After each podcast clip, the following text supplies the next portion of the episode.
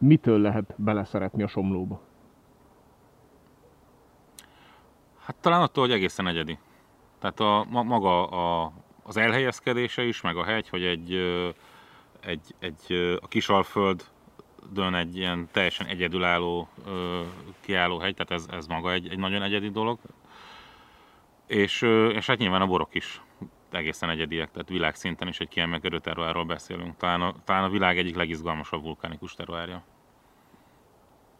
Ha idő jönne egy komoly borissza, melyik borodat vennéd elő neki? Hát ilyenkor nehezen szoktam dönteni. Én nagyon hiszek a küvékben, tehát küvét azt, azt mindenféleképpen. Somlónak egy nagyon tipikus fajtája a jufark, ezt szinte sehol máshol nem termesztik. Ö, és még nagyon büszkék vagyunk az itteni furmintra. Úgyhogy talán ez a három, amit, amit feltétlenül megmutatnék. Évjáratból? A 2017 a hetes évjárat az, ami, ami egy nagyon-nagyon szép évjárat volt, és abszolút a csúcson van most, viszont ebből már nem igazán van borunk.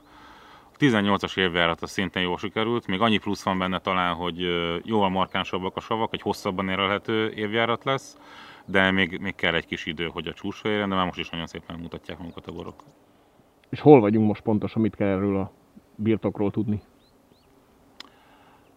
A Somlóhegynek a déli oldalán vagyunk, és itt is a, talán a legmagasabban elhelyezkedő pince, fölöttünk már a, a, a bazaltoszlopok találhatók.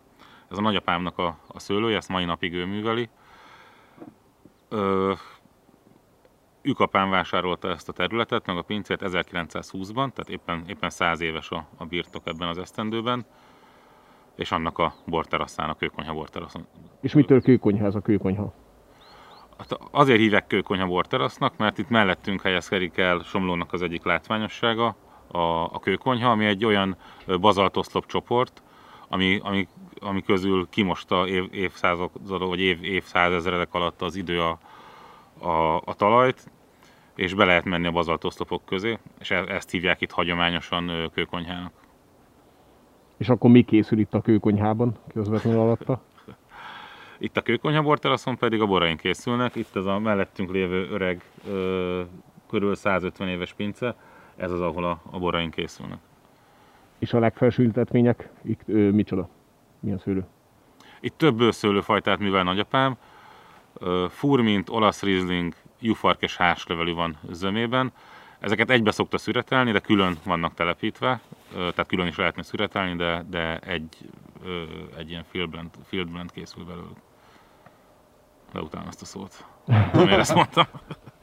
És itt nem hiszem, hogy nagyon forgolódnak a traktorok. Hogy művelitek itt a Ö, területeinek ezen kívül, hát nyilván több helyen van területünk, nem csak itt, amit, amit láttok. Sok picike ültetvény van a hegyen, körbe egészen minden oldalán van a, a hegynek ö, kisebb területünk.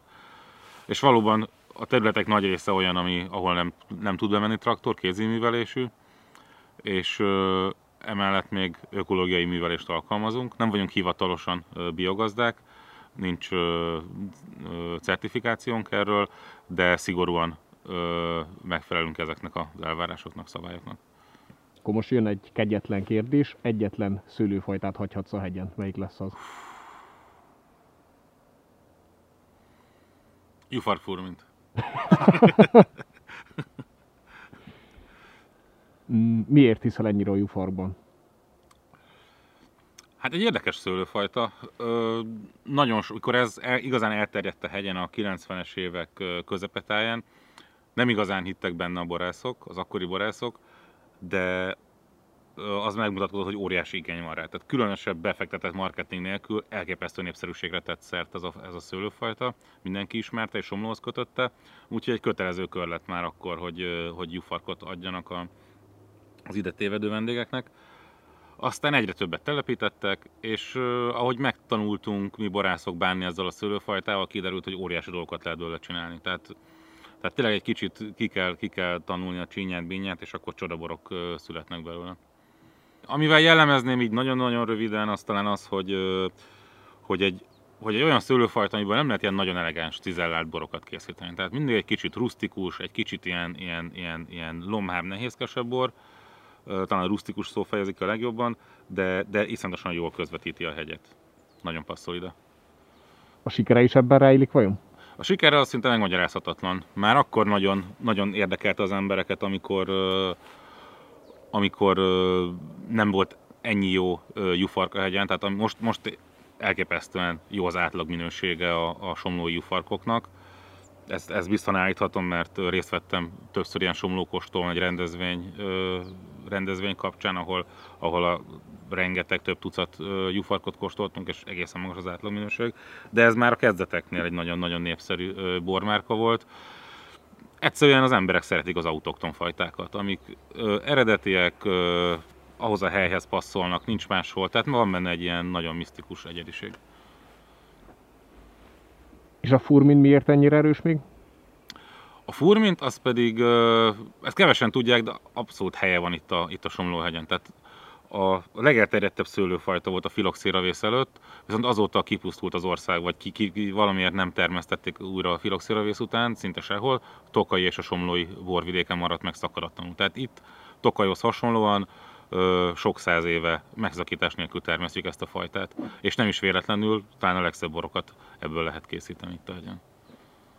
Mitől másabb egy somlói fur, mint, mint mondjuk egy tokai? Hát somlótól.